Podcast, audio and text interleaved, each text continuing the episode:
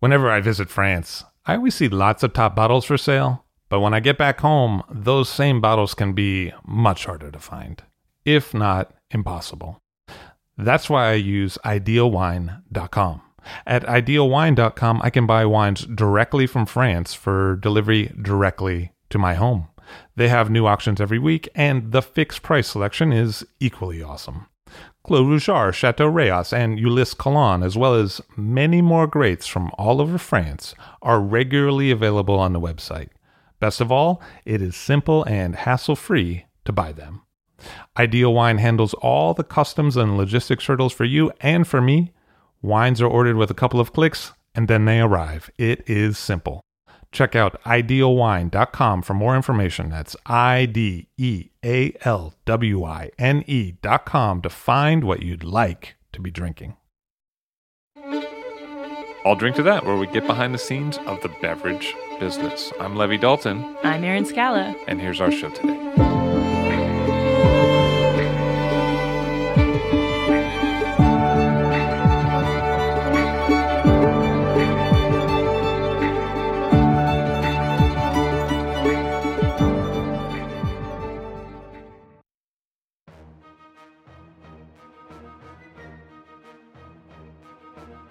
The 1870s, 80s, and 90s were a volatile time for French winemakers.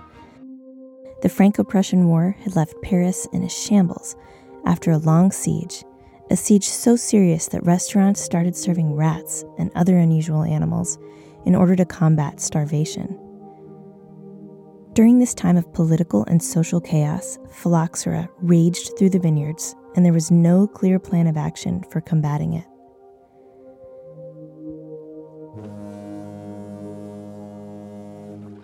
In the early 1870s, some blamed steamships for bringing vines from America across the Atlantic in record times, which didn't give phylloxera enough time to perish during the usually long journey. And many people still denied there was a problem at all, and they chalked up the dying vines to a brief malady caused by changing weather and geology. But soon the problem could not be ignored or brushed away as a strange one time phenomenon desperate farmers drove wagons full of dead vines to the markets to sell as firewood. Others pulled out all their vines and burned their land in an attempt to exterminate phylloxera. And others spent much time and money injecting sulfur directly into their soils to kill the bug. After seeing some vines survive on waterlogged riverbanks, some wine growers flooded their vineyards, hoping to drown phylloxera, and they met with some success. Soon, American entomologists started making connections between Darwin's theory of evolution and why phylloxera affected European vines, but not U.S. vines. The evolution of the American grapevines over long periods of time with phylloxera made them resistant. But in Europe, Darwin's theory of evolution was still being debated and contested, and a clear link between pest resistant species and evolution wasn't made as strongly by many farmers in France. In the early days of the infestation, non Darwinists made logical assumptions that led them to look for causes of the problem in the wrong areas. Because they didn't accept evolution, non Darwinists pointed to the differences with phylloxera in American and European vines as differences in soil or climate. And meanwhile, things got worse. Local economies were disrupted. Vineyard workers and farmers soon had to either seek work in cities or start planting other crops besides grapes. Dis-ease spread through winemaking towns, as many people were faced with the loss or diminishment of their livelihood. Some scrambled to order American vines from the US to plant, but wines from these were received poorly by wine critics. Soon, though, grafting became a viable option. Nurseries began supplying vineyards with grafted stock. During a long period of replanting after the devastation, several wine regions were reshaped many regions settled on a few varieties to focus on, in part because of what was available in terms of grafted stock, and in part because by limiting grafting experiments to a few varieties, there would be less variables and the results of the grafting could be better observed. Well, we all know how those grafting experiments turned out. Looking back, we see how grafting saved the wine industry, and we can thank the early experimenters for the work they did Stay tuned to hear more from one of the earliest families to plant grafted vines in Burgundy, and one of the few to make great wines in the early days of phylloxera.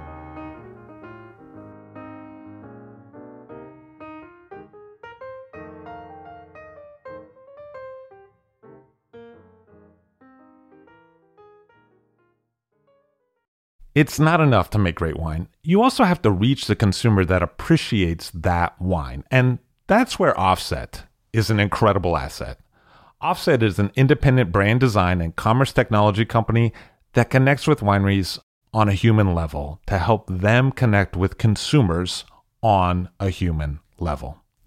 Offset is based in wine country and staffed by creative strategists and technologists who are superb at helping create and evolve wine brands through visual identity and package design, developing the look, feel, and tone of your web content, as well as building beautiful and effective websites powered by their proprietary e commerce platform, Offset Commerce.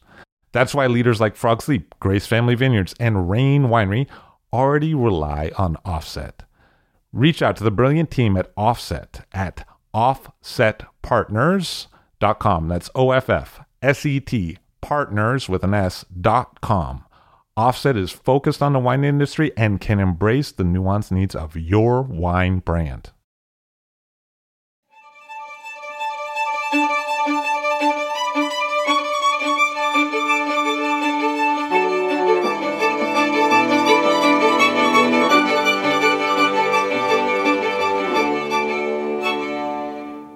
Jean Louis Trapet of Trapet, Pere and Fille in Gevrey. Hello, sir. How are you?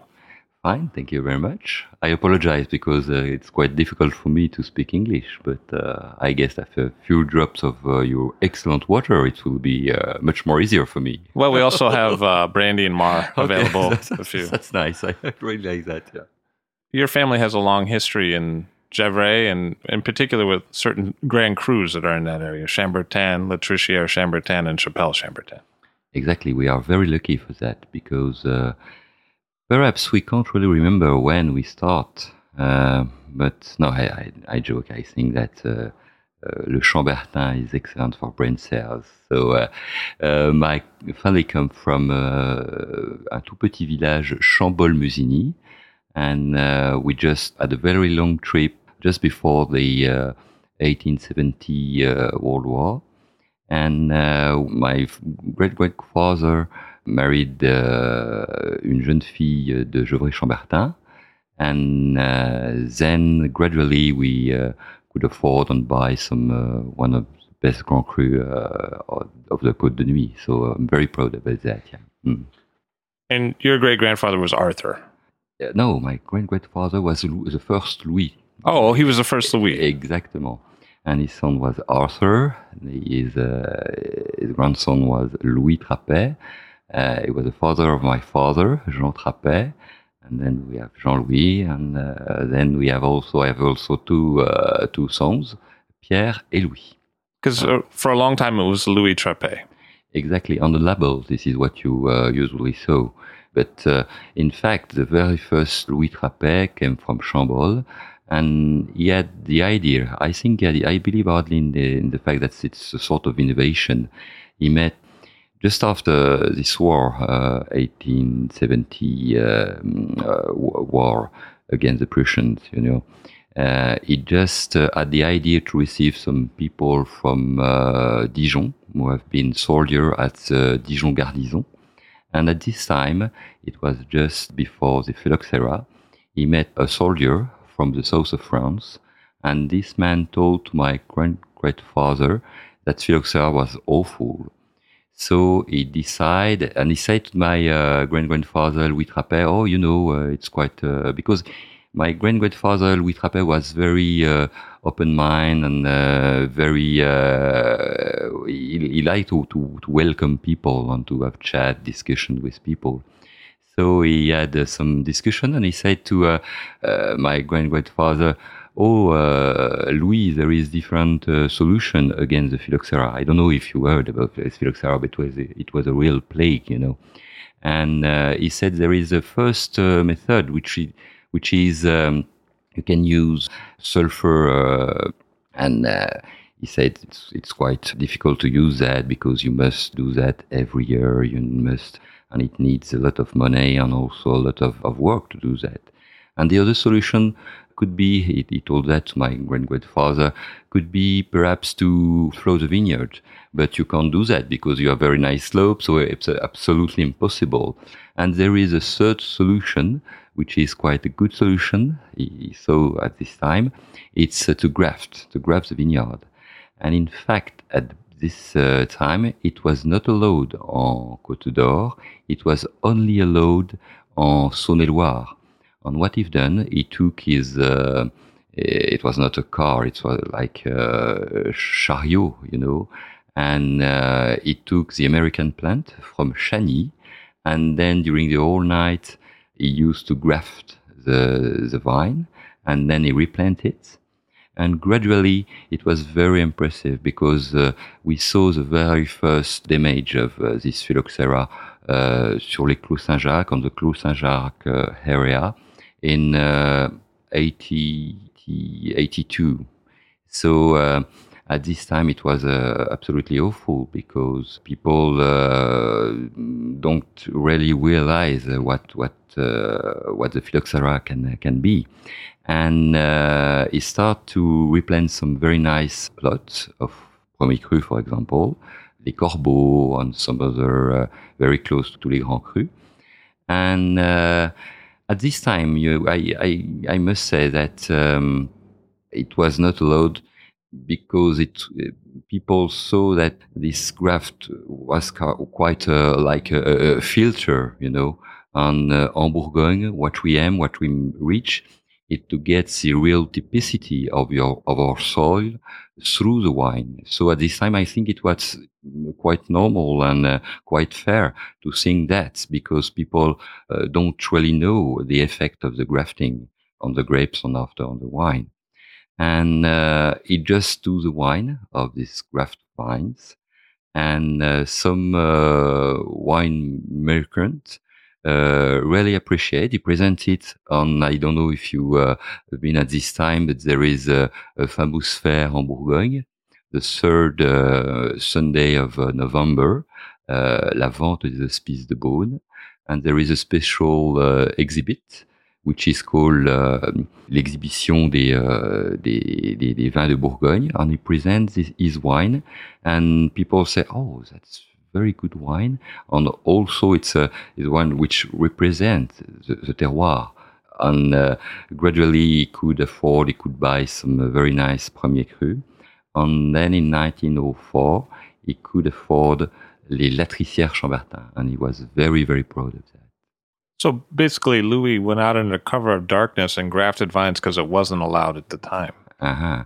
This is what we can perhaps call innovation, you know. But it's it's very curious because at this time he had a very good friend who have been uh, quite large owner of, uh, for example, uh, Chapelle Chambertin. His name was Truchtet, and he, he, was very very clever man. He was very in- innovative. Uh, he was, for example, the inventor of um, a sort of machine for injecting the, the sulfur. And uh, after 10 years, for example, he couldn't uh, really do anything against this phylloxera. And he said to my grand grandfather, now I must uh, sell this Grand Cru Chapelle Chambertin. This is uh, the first step for us. Oh, and so that began the purchases along with the Latriciere of the holdings today, which is significant in Chambertin over over mm. a hectare. Exactly. I think it, yeah, one, once again, this phylloxera, it was very, very, uh, can we say, troubled time, you know, because at this time, as you know, uh, if we sum up the history of La Bourgogne, it's uh, really a monastic land. And I, I think that it's very important that time because during this time, the monks had time to do things uh, very slowly and they uh, have the real conscience of their own soil and they uh, could test they, they, they, used to test the soil to see the difference between uh, Latricière and Chambertin, for example. And I think it was very, very important because it took time. Uh, wine need peace and need also time. And uh, what we do now, it's uh, we we are very inspired by by that that idea. I think. And uh, Louis Trapet perhaps was the, very first one who had this uh, idea to uh, to graft the vine. And uh, I think Latricière was a fantastic place because uh, 1st of January 1904, he bought this land and he was very, very proud. And my grand grandmother was also very, very proud to, to buy this, uh, this land. And then after this monastic time in uh, the uh, late 18th century, uh, as you know, uh, when the French Revolution, and a large part of uh, this uh, land who have been owned by the monk have been sold to a larger owner. For example, banker Jules Ouvrard, uh, who have been uh, one of the Napoleon uh, provider of weapons, and also a banker, bought at this time uh, Le Clos Vougeot, and he bought also a large part of Le Chambertin. And after this time, uh, when the time of the smaller uh, vigneron, just after the, the phylloxera. And uh, the third time we had, it was during the 1929 crisis. And uh, a lot of uh, domain have been uh, sold to other people at this time. And this is just after the First World War, it was uh, yes very troubled time, and I think that my family could afford some larger plot at, at this time, and they bought their very first plot of Chambertin uh, just after the First World War in 1990. When did the domain start to domain bottle in quantity? That's another history because uh, the the son of, of Louis Trapet was Arthur Trapet, and uh, he was very very uh, clever man because at it in, in France it's, it's, still existing you know a, a sort of a, can we say a concourse for the very good pupil and uh, he won uh, he won the very first uh, pupil of all La Bourgogne and he could get something we call that uh, a bourse. You know, they, they give you sure. Uh, uh, they money. set aside money yeah. for yeah. like a grant. E- exactly.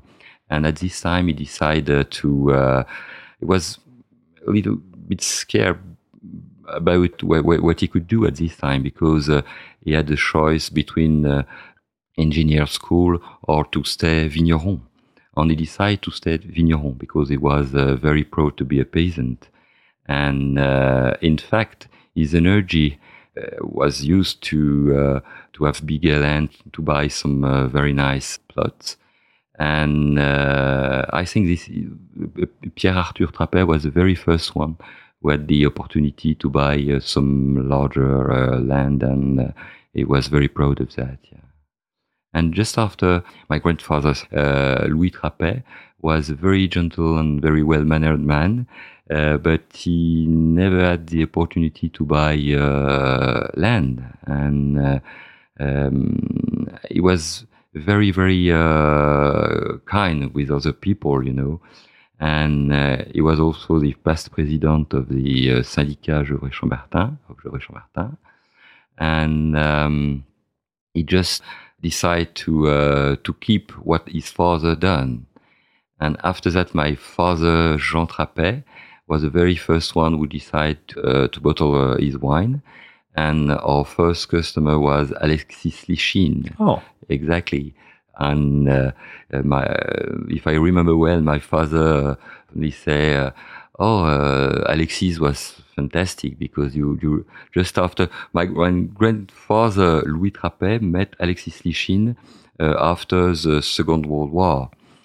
because Alexis was an officer and he came at home and he really appreciated his wine and he said oh that will be a good idea uh, perhaps to bottle the wine and to uh, to sell it to the american market and uh, it was it's something in in 1959 i think the very first vintage we had a lot of domain bottling into the 60s then E- Exactly, exactly. It was a time that people had the real conscience that uh, it's, it's a good idea to do that.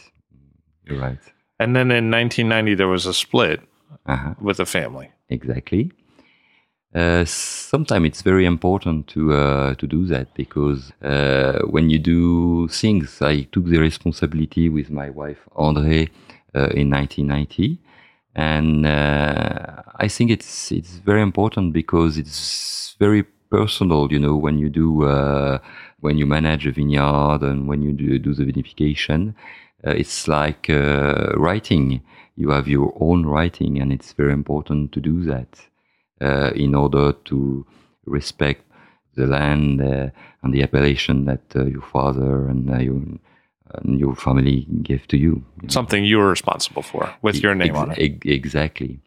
And I believe also that uh, we are responsible of that, and we are a sort of uh, link. You know, as we, as I often say, you know, people they go they go through, and uh, the ground, the land stay.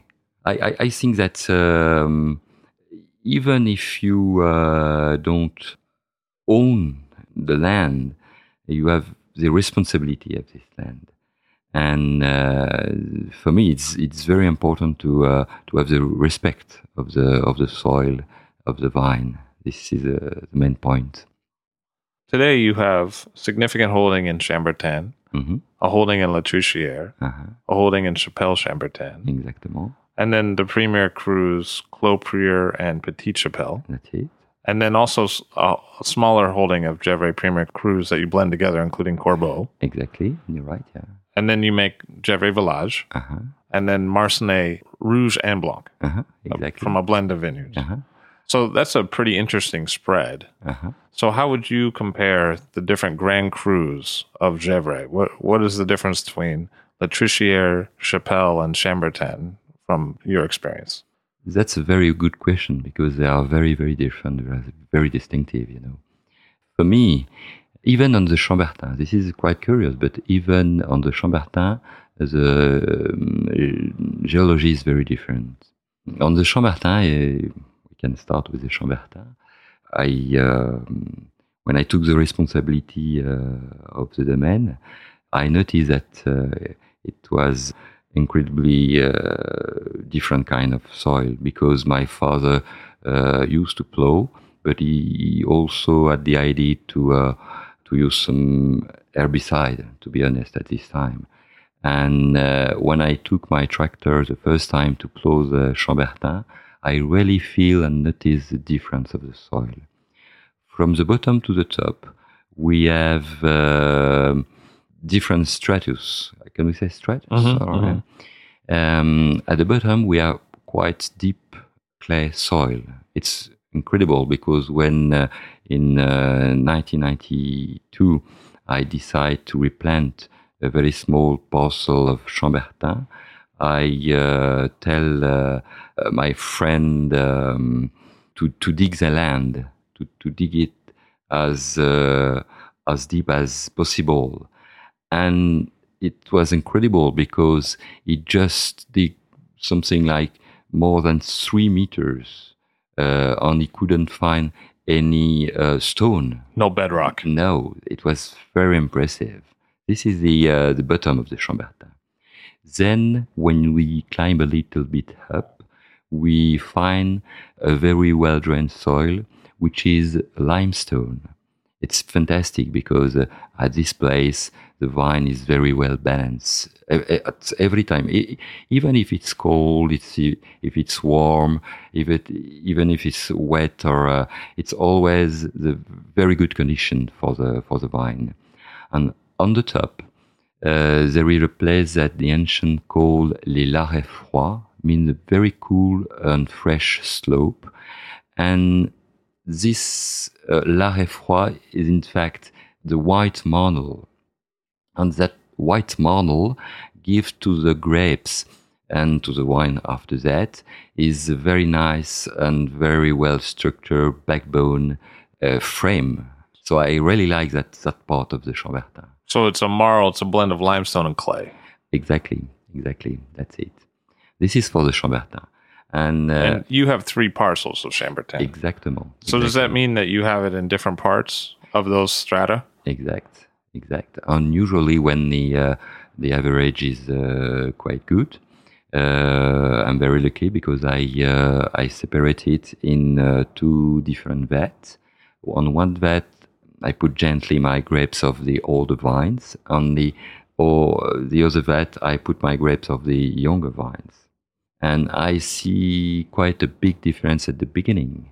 But after, uh, I don't know, uh, 18 to uh, 20 amounts of élevage, we can't really feel the difference. It's more on the soil. Exactly, exactly. So, do you think if someone had a, a single parcel in Chambertin as opposed to the three that you have in the different areas, that their expression of Chambertin might be markedly different than yours because it would be an expression of one of those as opposed to a blend? You know, I I, I, I believe that uh, it's very important. Where everybody here is different, and I think that uh, everybody can uh, give to the other something else. And even for the Chambertin, this is a fact. Uh, I'm very lucky and very uh, that's a great joy for me to have to have these three parcels because uh, some grapes are uh, smaller, the clusters are very small, some are, are bigger. We have so, in some parts some uh, thicker skins on the Pinot Noir.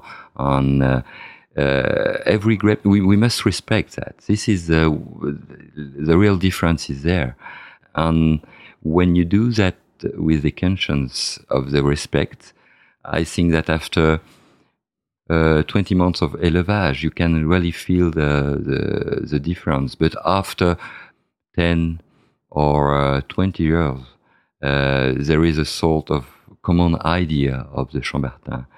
Even if my friend, the other vigneron, uh, do something different, there is some difference at the beginning, but after you can really feel what is the Chambertin. But that, in my point of view, this is very important to uh, to be patient. Uh, wine, I said that to you, uh, need a long time to express its typicity for me, and you must lay down the bottle uh, in the in the in the calm and the quiet uh, cellar. Forget it, perhaps for uh, ten or twenty years, and then you you can really rediscover it. But it needs time. For me, wine it's uh, the expression of the soil the expression of the weather but also it's a sort of human construction if we can say that and this human construction is less and less important when you have time to uh, to feel and to yes to, to, to feel your wine mm. and you've mentioned to me in the past that Chambertin sometimes takes about 10 years in bottle to really show I think so yeah, it's it's a minimum for me. It's a minimum if you want to uh, really have the the M to, to, of the the Chambertin. Mm. And you also once told me that Chambertin itself is kind of a blend of the fruit of Chapelle Chambertin and the earth of Latricière. Is that how you would sum it up? I, I think so. Chapelle, for example, it's very uh, special and particular because this is uh, en Chapelle. Uh, we have so so few soil it's incredible because we have stone, we have rock, we have. Uh, and I usually say that to, to my wife Andre when uh, the very first time I uh, took my tractor, my uh, father don't uh, warn me about this uh, particular soil on La Chapelle. How rocky it was? Exactly. And it was very impressive because I took my tractor and I, I had at this time the idea that uh, I uh, must plow very deeply mm, my soil in order to get the oxygen and aeration of the soil. And after that, I saw it was not a very good idea because at this time in 1990, um, when I took my tractor, I saw the soil moving perhaps one meter forward my tractor. And I said, what happened with that? And in fact, it was due to the fact that, uh, yes, it was very rocky. It's like uh, we call that a lava. This is a, like a table rock, you know. And uh, it was incredible. And I, after that, I say, oh, I must respect myself. I don't want to do that. So gradually I've done things differently. And now we use very small uh, cover crop and very gentle things to, uh, to plow the, the vineyard. So the rock was so long that you would touch it on one side and it would move Exactly. That's quite it. a bit further out on the other side. Exactly, that's it. You're right. Yeah. And for La Chapelle, due to the fact that there is a lot of uh, rocks, this is a place where I can find my the very first early growing season, the very first buds. Then this is a place where I see the first flower the blooming is there at the first time, and this is a place where usually I I, I begin the the harvest. So for me, La Chapelle, it's always a very sunny place. It's a place where uh, the the ripeness is perfect. Sometimes uh, over perfect, if, if I should, if I could, uh, if I can say that. Um, and but this is a place where the the, the, the grapes are very very uh, beautiful, very uh, very small, very. I really like the, the grapes of La Chapelle. But when you go to Latricière, it must be colder because you're near a combe, if I remember correctly. Exactly, you know that. Um, we are very close to a very small combe, which is a combe en Bourgogne. This is perhaps the, the the more prominent type of landscape. Can we say that? Sure, it's a it's something that you see Yeah. noticeably in Burgundy. Exactly. And at Gevrey-Chambertin, for example, we have three uh, main combes. The very first one is La Combe de Lavaux. And uh, besides this Combe de Lavaux, you can find, uh, you know that, Les Clos Saint-Jacques, uh, which is a fantastic uh, place. And uh, La Famille Rousseau, for example, produce uh, some some wine that I qualified uh, as, as perfect, as a perfect place, I think. And uh, uh, on the south part of Gevrey-Chambertin, you will find uh, La Combe Grisard. And this is uh, the place where we find les latricières. Oh, I see. In latricière, for me, it's very uh, particular and very uh, distinctive because at this place, you have the both effect of the freshness of the. It, there is a sort of wind which goes through the vines and through the grapes. I I think that, pin, as you know, if you want to have uh, the purest uh, Pinot, no, Pinot Noir as possible, you need this very fresh air uh, in order to slow down the ripeness and to slow down the, the growing of the vine, in order also to uh, uh, respect the uh, the complexity of the uh, of the ar- aroma of, uh, of of the Pinot Noir. And on the Latricière, you you have this aspect, but you you have also to counterbalance this aspect. Something which is very interesting is that on the Latricière you have a very well drained and gravelly soil, and this gravel and rocks reflect an energy. And for me, Latricière, you are two. I really feel that it's like two two forces against. Uh, on one part, you have the the cool and wind and the cool air. On the other part, you have the uh, reflection of the uh, of the rocks. So it's very interesting for me because uh, always develop very slowly is a complex element. And I think that for me, Latricière is one of my, uh, uh, is perhaps my favorite. The first reason is, as I said to you, this is a place where my great grandfather bought his very first Grand Cru, and we are very proud of that. But in fact, there is a geological element which gives to the wine uh, is very uh, profound and very uh, nice complexity. And this is a, a place I really love. It's my favorite too. Thank I, you. mean, I don't, I, I don't. I don't know your wines we, we, well. we don't have any uh, latricière here, any water, but uh, we, we have the trans- transparency and the uh, yeah. So, what about your Premier Crus? What, what is the difference between Petite Chapelle and Clos Prieur? Oh, they are quite different.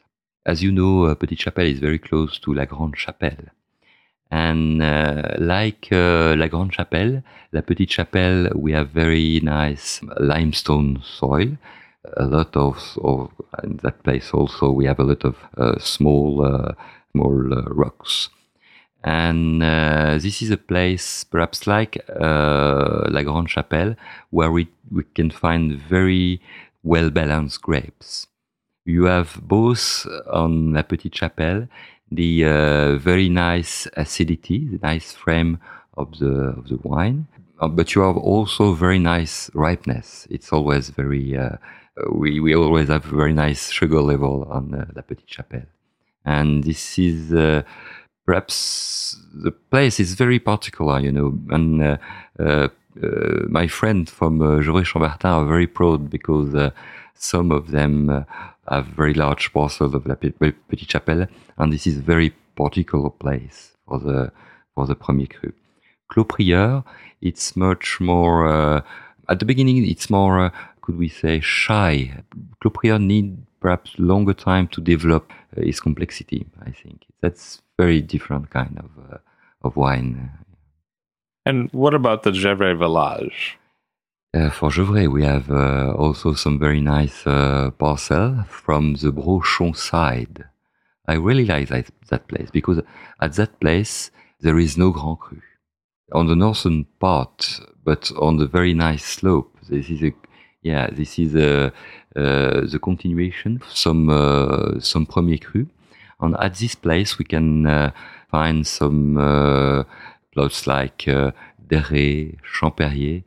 And it's very curious because this is a place where we have the, all the vines. And this soil have the ability to, uh, to, to age the, the vine very well. I don't know if I can say that, but uh, we, at this place, we have very, very old vines, in fact. For example, my grandfather, uh, Louis Trapet, uh, often he says to me uh, that he had the opportunity to replant Le Chambertin. It was no, in fact, it was, it was not really allowed to replant the Chambertin.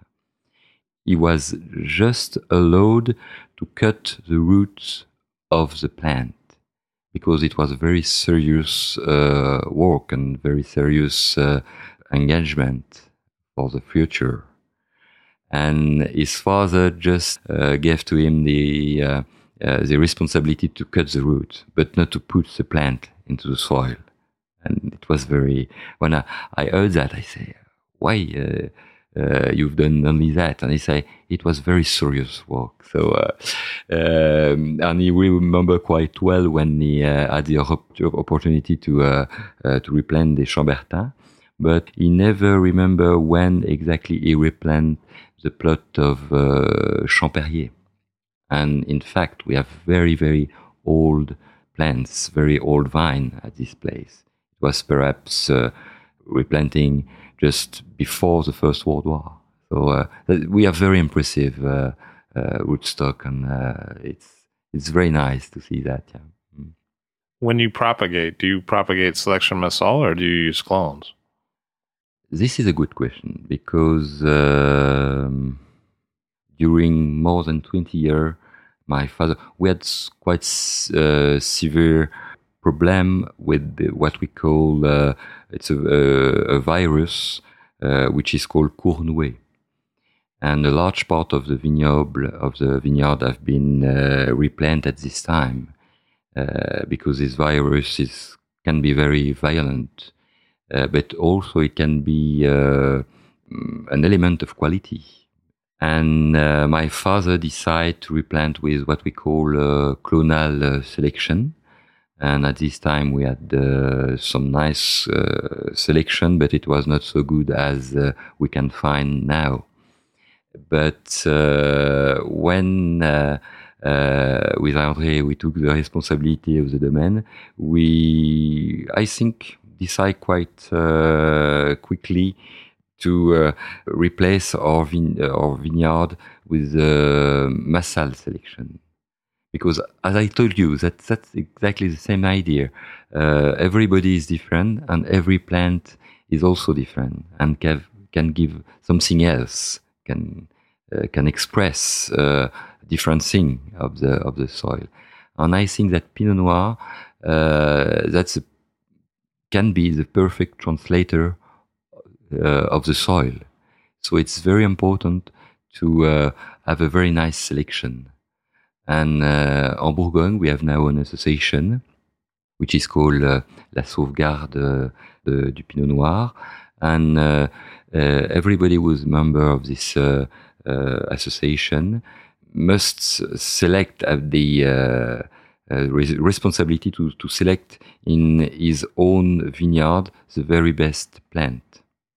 And now I'm very happy. Uh, we have a friend of mine is have his nursery on Alsace. Can we say yeah on on, on Alsace? Uh, his name is uh, Christophe uh, Ebinger, and with him we select our plants and uh, we cultivate it. And after three years, we replant what we have on our own vineyard. So it's very important for me. That's you know the, the transmission of my grandfather uh, done because at this time, just after the phylloxera, the the vigneron they, they were um, also a nurser. Can we can we say they, also nurserymen? Nurs, nurserymen, and it was very important because they the, the only the vigneron knows uh, what what is good for his uh, for for his ground or for his terroir.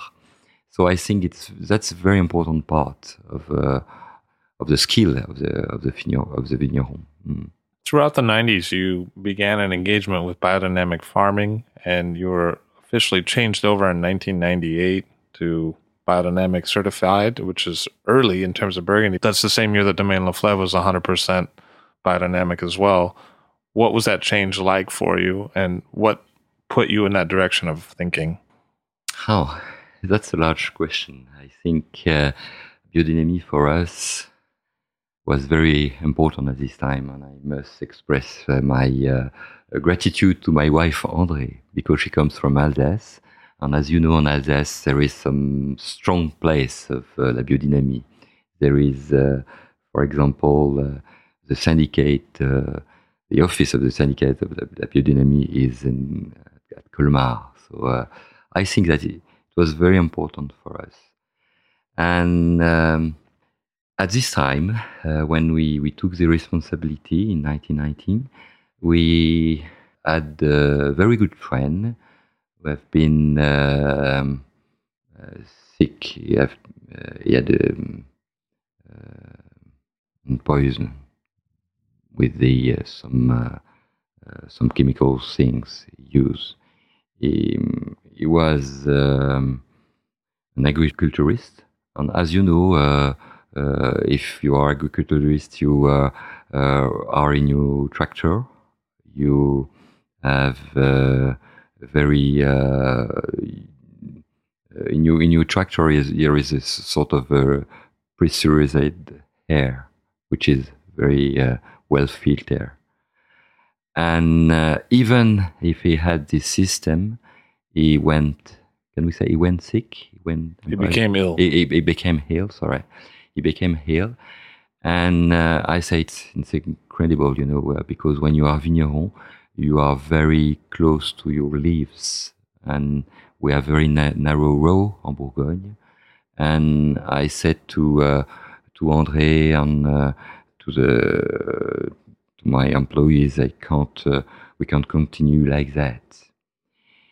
And at this time, I uh, was very, very scared of the idea to uh, continue to to use these chemical things, and we decide to go uh, on uh, directly to an organic farming.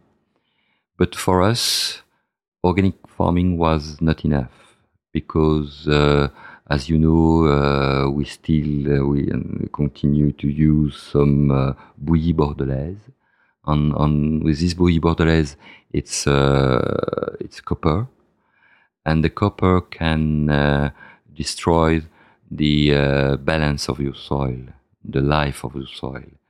And if you go directly to the organic farming, you can also damage your soil, and it's not fair.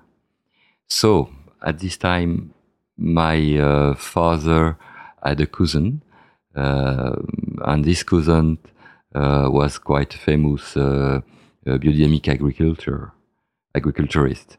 And uh, when I said to my cousin, "Oh, I, would like to be an organic farmer," Uh, but I'm scared about using uh, copper, he said, "Come and see uh, us. I will show you something else."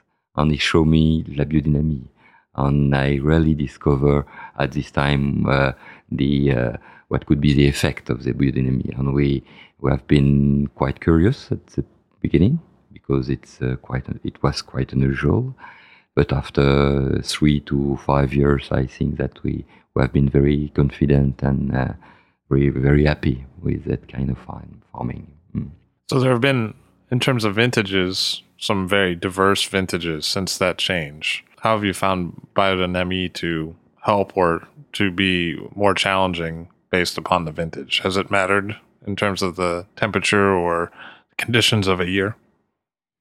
There is a lot of many many effects on the on the vines, and I must confess that at the beginning I, have done thing alone, my preparation alone, because uh, biodynamie must be uh, shared with other people who work with you. And the very first time, it was at Marsannay, it was in 1996. I uh, used some preparation like uh, uh, 500, 500. And during the spring in 1996, I decided to do uh, what we call 501, which is silicium. And at this time, the effect was incredible, amazing, because uh, even my the guys who worked with me mm, didn't recognize their, their vine. It was at Marsannay, and we had the, the disease I I, uh, I told you, you know, the, the court-noué. And uh, after a couple of weeks, I said to my guys, I use this uh, 501, and I said to my guys, "Come, we uh, come with me. We will uh, tying up the vineyard." And they say to me, "Oh, Jean-Louis, you are." uh, too young in the domain. You know that this place uh, they are so teeny and so small, and so it's a disaster. You know because we we only tie up this Marsannay one time, and that's enough. And I say, no, no, come, come, we will see the, the vine. And they couldn't uh, recognize the vine. They say, oh, what? You, you use some uh, some chemical things, uh, nutriments to do? No, I say, I explain to us, it's only the effect of la biodynamie and uh, it it was inc incredible, and uh, people uh, they they want to to know to know more about biodynamie, and I explained to to my guys, and we really feel the, the, the effect of the biodynamie uh, for the older men after hmm, uh, five years on the wine. They some for the silicium, it's it's that can go very uh, very fast and very quick. The the, uh, the, the change change of uh, uh, of the aspect of the vine, but uh, on the wine it, it takes more long time. And the main effect, perhaps, is that at this time we had quite low acidity and acidity is very important uh, in the Pinot Noir because that gives the frame and the structure of the wine. And the first effect was there. We had very nice, well balanced uh, wine after that. Because 97 was a low acid year for you. Absolutely. Yeah, absolutely. And then you started with biodynamie fully in 98. Exactly. Uh, the very first uh, yep, uh, preparation, and uh, we've done it was 1996 and 1997. Uh, we had quite a, a, large part, and when uh, I saw the effect on the 1997 vintage on the on the on the acidity, I say that's that's the way. That's and what we noticed also is that, as you know, the big challenge now is to have the good balance between the tannins and the perfect ripeness uh, of the of the grape. And uh, some sometimes, perhaps due to the global warming, we see uh, more frequently that uh, the, the grapes can be very, uh, very ripe.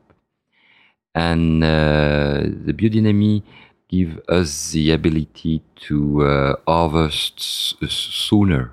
Can we say that sooner, or uh, in order to preserve a very nice acidity, but also to have a very ripe tannins. So I, yeah, I think this this is very important for us. Yeah. In a different periods of, of time, you've experimented with low sulfur, including a, a Pinot Noir Gamay in 13. What have been your thoughts about using less sulfur? When we start the biodynamie, uh, this is another effect, you know, because uh, the, the, young people uh, are very curious about uh, biodynamie. And uh, at this time, I had uh, a trainee, can we say that? Sure, a, a stagiaire. A stagiaire, exactement. And uh, this uh, stagiaire came from Switzerland, and he just asked me, "Oh, Jean-Louis, I know that you uh, you began uh, you start the biodynamie, uh, and I'd like to learn more and more on about biodynamie." And I said uh, to Julien, was his name, Julien Dutry, and I said to him, uh, when you like to come and see us? And he said, oh, I'd like to come during the harvest. I say, it's impossible to learn uh, anything about uh, biodynamics during the harvest. But at this time, I wrote a book about Jules Chauvet. And I said to him, uh, we can do some tests about this, this way to, uh, to accompany the wine. I don't know if you heard about Jules Chauvet. This man was a small négociant but very open mind and very curious. And uh, he had really the, the strong feeling of uh, uh, he was a scientist also, and he decided. He said the very best uh, Beaujolais. He went. He came from the La Chapelle de Guinchay, from the Beaujolais, and he said the very best way to accompany the Beaujolais is uh, less less is more is to do less as possible because at this time some people they uh, they, they, want to uh, uh, to use uh, some yeast or they they use some uh, uh, some sugar or they use uh, fertilization or they also use a lot of uh, quite fair good amount of of sulfur and Jules Chauvet said we we don't need this uh, artifact to do a great Beaujolais. And uh, I, I said to, to Julien, I said at, at that time, we can try to uh, to do what what now we call a, a nature wine with no sulfur, and we've done that on a small parcel, a very teeny parcel, uh, which is quite well located uh, at Gevrey-Chambertin, this parcel is called Les Grands Champs, and we start to do uh, to this to do the experimentation, and it was very funny because uh, the, the the trainee are uh, very passionate, you know, and uh, Julien after four days of the vinification came on on, on see me and uh, he was very scared, very f- afraid about uh, his cuvée. He said, oh, I, I, can't recognize. There is uh, some uh, very particular smell. Uh, it's it's awful. What can I do?" I said to him, uh, "No problem. we we can punch down gently the um, the cap. We can put the juice over. Can and the fermentation took place, and it was perfect. So the year later." due to the very very nice uh, experience we, we've done, I decided to do some uh, more experimentation on uh, Gevrey-Chambertin, Marsannay, but it was, I think, not the right way to uh, accompany the, uh, this this appellation. So, still an open question for you a little bit. We are, yeah, we. I I, I don't think it's for the for the Gamay. It's very particular because we have this very nice uh, acidity. But for the Pinot Noir, if you want to express, if you want to catch the real typicity of the soil, the technique of no sulfur is perhaps too uh, too heavy, too, uh, and it's it's not a good way to uh, uh to to respect the wine. I don't think so. It seems over the years that you've had an evolving relationship to the use of new oak. Uh, when I visited recently, most of the barrels were about five years old or a little older. Mm-hmm. But it appears earlier in your career, you tended to use more new oak. What are your thoughts on that today? For me, élevage is very important uh, because if you want to uh, to get a very well balanced wine, uh, the wine have to go through different stages, and uh, sometime at some time it must go on the more reductive phases, and sometime it must have some more oxygen. And uh, the cask is one of the elements uh, which have the ability to give the air to, to the wine. Uh, it's like an exchange. Uh, the wine breathes through the wood, through the cask. And this is the effect uh, we reach. But uh, to be honest, I dislike um, the oak taste. And I think that élevage, the traditional élevage is very important uh, in order to give to the wine his, uh, his hair. But uh, if we can avoid the, the, the, the, oak flavor, it's, it's much more better for me. Mm. And what about stems? I feel like sometimes you use a differing percentage of, of whole cluster. Mm-hmm. We also are in, a, can we say, in, a, in progress uh, on that point. Once again, one of my trainee, uh, uh, we I had the idea to to use more whole cluster, but it was not very common at Gevrey-Chambertin. my great grandfather uh, in the early uh, or late uh, 90s use um, a destemmer and it was quite common at Gevrey-Chambertin to use it to destem. But perhaps due to an evolution, due to the global warming, I really feel that uh, the, um, the respect of the grape is very important. And you have very, uh, if you have very, very ripe grapes, you must perhaps counterbalance this effect with another element. And uh, the respect of the grapes, the stem, can be also very interesting. Uh, but it, it's not uh, dogmatic for me. It depends only on the aspect of the grape. If we have teeny grapes with very thick skins, I, uh, with Andrée, we have a, a sorting table and we are taking off these very small berries, this very small cluster, and we put it gently in a basket, and then we put uh, in, in into the vat. But it depends only on the aspect of the of the grapes, and uh, more oftenly now we have very very nice uh, berries. For example, 2012 was a perfect example because we had this uh, it was like uh, you know teeny uh, teeny caviar, uh, and it was so so wonderful, so beautiful that we decided to keep a larger part of all cluster raisin entier into the vat, at least uh, 50 to uh, 60 percent of that, and for the Chambertin even more. And it was so, so fantastic. But it's it's very different kind of vinification. And there is also another another fact.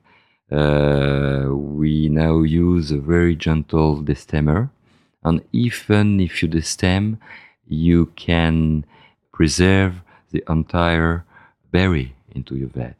And it, it's very impressive because when you put the grapes into the vat, we do that, uh, we call it encuvage. It's like a pyramid, pyramid a pyramid, sure. A pyramid into the vat. So that means that you, you, we, uh, we, uh, we respect the, the grapes. And what about the length of malo? Do you find that varying from year to year? Oh, it depends mainly in, uh, on the year, on the vintage, you know. I think, yeah, uh, this element has have to be seen as background information, you know. If the the wine for me have his own life. 99% of uh, the wine is uh, due to the respect that you have on your vineyard. after that, you must, it's compulsory and it's obvious that it's very important to uh, select your grapes. But after the vinification is, uh, is, is minimalist. Uh, we are just pumping over the juice. We are just sometime at the beginning of the fermentation punching down the cap, but very gently. And for the malolactic fermentation, that uh, the same the same way, the same idea. If the wine decide to start his own fermentation, malolactic fermentation, quite early, that's okay. I mean, he decided to start after the first spring. Uh, uh, the ancient call that la pousse du printemps. They, they call that. It was very funny because they they uh, do, uh, do, not realize uh, uh, exactly what was the malolactic fermentation, and now we are we we can we can observe that, but it it's mainly depend on the, on the on the on the vintage, and we never force the wine to uh, to do his uh, fermentation uh, early or uh, later. You know. Do you find yourself using the press wine? Uh, once again, I uh, something is very important. You know, wine is is made of sensation, and you must taste every day the real birth date of the wine when is when, when you, you press the wine. You, you devat and you press the wine. This is the first step for me. And uh, this is a very important time. So uh, we taste the wine, uh, and after that, depending on the uh, vintage, we use uh, press or not. But it depends on the tannins of the structure of the tannins. And if we feel that the tannins are not so good, I decide uh, to, to take only the um, uh, le vin de goûtage, le, le vin de goutte. Mm. Your wife brought with her holdings from Alsace. Mm-hmm. You have several Rieslings and also Gewürztraminer and Pinot Gris. Uh-huh. Um, You've tasted? Oh yeah, yeah. delicious, especially the Schönberg. I, th- I uh-huh. for me. Uh-huh. And then, so how is it to focus so much on uh, an entirely different climate, more on white wine, on semi-aromatic grape varietals with you know virtually no wood, sometimes some wood, but much less. I mean, how is that for you? Was that a, a very different shift of of mind, or was it did it come natural? Or? Ah, Alsace, that's a fantastic place. As as you know, uh, Levi, yes, we have a I'm very very happy with this uh, vineyard because uh, uh, we spend the whole week uh, en Bourgogne. Then we take our car, we drive two hours, two hours half uh, uh, north, and we arrive at a place that I call Le Petit Paradis, the little paradise. And for me, Alsace, it's a fantastic place because they have uh, Gewürztraminer, they have different grape variety, but we have also I, I, I fall in love of Riesling. I'm fond of, we are fond with Andrée of, uh, of Riesling. And for me, Alsace is so, uh, uh, so fantastic because the, sorry, the geology is, is fantastic. Uh, en Bourgogne, we mostly have uh, clay limestone. We have some more marble, as I say to you. But on Alsace, we can find the loess, we can find the volcanic, the granitic, we can also find the, the clay, the limestone, um, everything is there. And uh, for me, the Riesling is uh, the perfect translator of this uh, complexity. And uh, when we decide to uh, to take the responsibility of uh, the, the, very teeny domain on Alsace, it was quite difficult to take the decision because uh, you can't be uh, a spare time vigneron. You must be a full time vigneron. And uh, the very first vintage was uh, 2003. And uh, we decided quite uh, early to be in, in biodynamie. For us, it was compulsory to do the same way as we do on, on Bourgogne. And uh, The problem was how can we be? We we don't uh, we, we we we we don't have the uh, the ability to to to be uh, at both places at the same time. We are not ubiquitous, and uh, uh, we said, okay, we will work very hard to do that. But after two years, we said possible to do that. So gradually, we had the opportunity to uh, to grow up the vineyard, and now we have something like 13 hectares. And uh, I'm very proud of that because we have uh, each each terroir are, there, and we are on the heart of uh, of the appellation at Riquewihr, which is a fantastic place. And um, we are very lucky because we have four Grand Cru. We have uh, two Gewürztraminer Grand Cru, one on the Sporen, uh, which is located at Riquewihr, and the other one at uh, Beblenheim, the Sonnenglanz. And these places are perfect for the for the Gewürztraminer. And we own also a very nice uh, Grand Cru, which is called Schlossberg. And I really like the Schlossberg on the granitic soil. And we have also uh, very nice parcel on the Schoenenbourg, which is very close for me to the Chambertin. It's, it's curious because Schoenenbourg, for example, is, uh, as you know, Alsace is quite far uh, uh, geographically because it's towards the north, but it's very close in terms of geology. I told you that on Chambertin we find the clay, we find limestone, and we also have the white marble. On the on the Chandavaux, uh, we have the clay, we have the limestone, and we also have the marble, but it's a blue marble, that's a Keuper marble. And the same kind of soil gives to the wine the same idea. Because the Chambertin sometimes is a little bit shy at the beginning. You must uh, lay down the bottle, forget it. And for the Chandon, exactly the same thing. Uh, that's a very long aging wine. The Chandon is fantastic for that.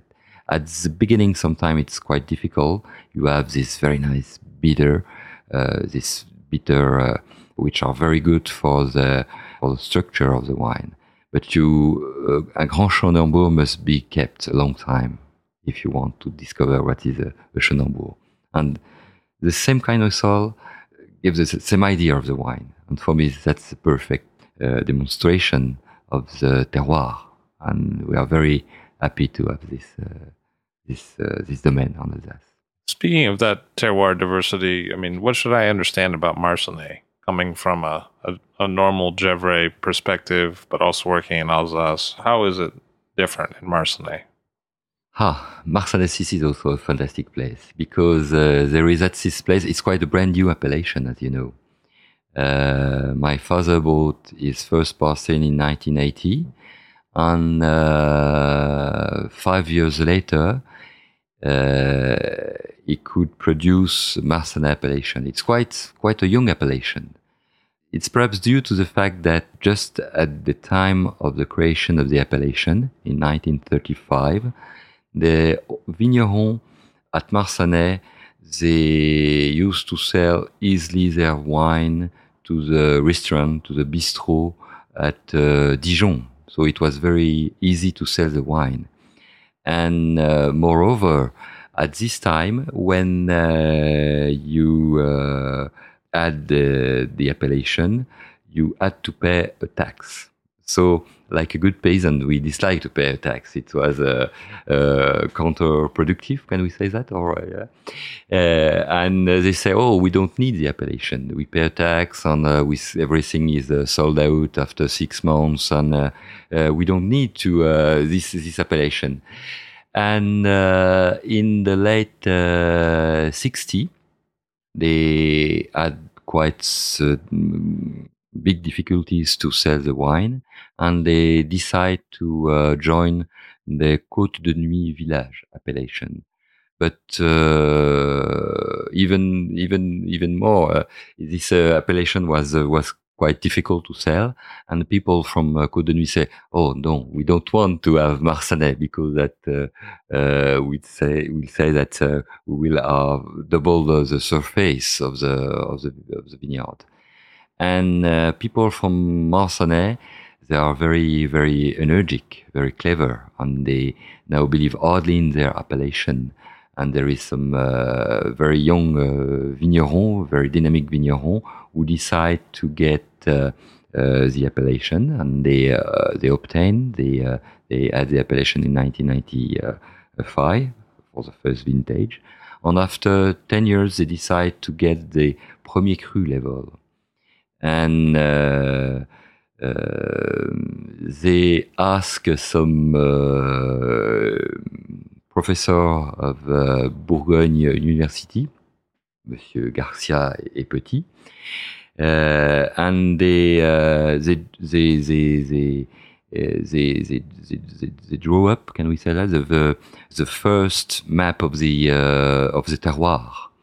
And it was fantastic because they use some very modern technology. For example, uh, uh, we call that uh, resonance. Uh, it's a sort of vibration to, uh, in order to do, to have a good localization of the fail and they also asked to the ancient vigneron, uh, what about your vineyard? You think that you have early blooming or not? So they've done a very large uh, work and very large uh, and very interesting work about about the geology, and they present their work to the uh, INAO, Institut d'Appellation d'Origine, and uh, I hope in the, the, nearest future as possible we will have some Premier Cru at Marsannay. And for me, Marsannay, that's a very interesting place because it, the uh, continuation of uh, Gevrey-Chambertin soil, perhaps soil in some place are uh, more deep and we have more uh, red clay limestone soil with more iron that give perhaps to the to the wine more structured wine, uh, more uh, powerful wine, and sometimes some more not harsh tannin, but uh, more uh, more difficult tannin at, at, the beginning. More of a backbone. Yeah, exactly. But this is all. Uh, once again, it's very interesting because people at this place are very dynamic and they know perfectly the, the characteristic of their soil and they manage very well the vinification which fits with the more uh, finesse wine. And I, uh, I think that Marsannay is, is very, very. Uh, that's a fantastic place, and that's that's the next, the future of the Bourgogne is there with the people uh, who are very proud of their appellation, and uh, that's a great joy to see the young generation now uh, who are very engaged and and uh, um, La Bourgogne is still continue on the on the right way, I think. It strikes me that your family, both in the past, when a visitor told your ancestor about grafting, and then in your own generation, has been open to ideas from other regions. Someone tells you about biodynamie or lower sulfur, and you experiment. What other ideas are percolating in your mind to think about for the future? Hmm. That's a good question. I think we are uh, we are in, in, in progress, you know, uh, and uh, we must keep an, on our mind that La Bourgogne need uh, need peace La Bourgogne need to be uh, need, needs respect. Soil needs respect, and I think in the future we must go further, go uh, in in that way. And perhaps there is some uh, some idea with the soil. There is after some idea with the vinification, uh, and there is also some idea with the élevage. And, uh, uh, but always, we must always keep in our mind the respect. So I think, uh, yes, it's it's very important to to to to, to be in in your vineyard, to look carefully your your your vine, uh, to accompany with very gentle uh, gentle manner. Can we say that? Yeah. And I think that that is a way. And uh, what we do now with uh, uh, this is also for me wine. It's and, and vine. It's a it's a link. Uh, it's the first link. It's between the, the soil and the uh, the earth, the ground, and the sky. The vine is there. The second link is uh, uh, between the vine and the vigneron. And for me, the third link is between the people who appreciate, who have the passion of the, of the wine, and uh, the amateur are in this long chain.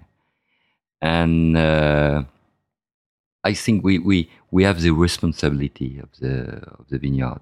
So we are uh, we must look very carefully what we what we do on the vineyard and what we do on the vinification. We yes. Jean Louis Trapet of Trapet, Pere and Fille. His winery is on the main road of Gevrey, but his thoughts are in the vine rows. Thank you very much for being here today. Merci beaucoup. Merci, Levi. I was very pleased to uh, to be with you and sorry for my very poor English. Thank you very much. Thank you. Jean Louis Trapet of Trapet Pere and Fille. I'll Drink to That is hosted and produced by myself, Levi Dalton. Erin Scala has contributed original pieces. Editorial assistance has been provided by Bill Kimsey. The show music was performed and composed by Rob Moose and Thomas Bartlett. Show artwork by Alicia Tenoyan.